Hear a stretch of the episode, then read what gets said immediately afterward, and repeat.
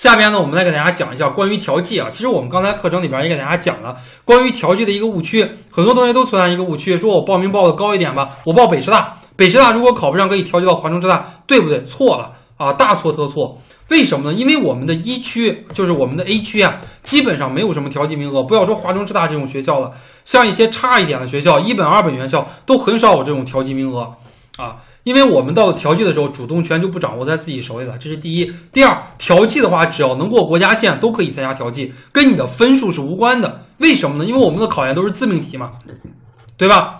我们的考研都是自命题，你考北大考了三百二十，他考新疆师大考了四百分，考研调剂的时候不会优先录取这个新疆师大的，哎，有可能会优先录取这个北大的。为什么呢？你他分数低，但是他考的这个学校难，他考的三百二十有可能比你这个四百分更有含金量。所以说考研调剂啊，能够影响到的因素很多，比方说他家有人脉，你家没人脉，有可能就录取他了。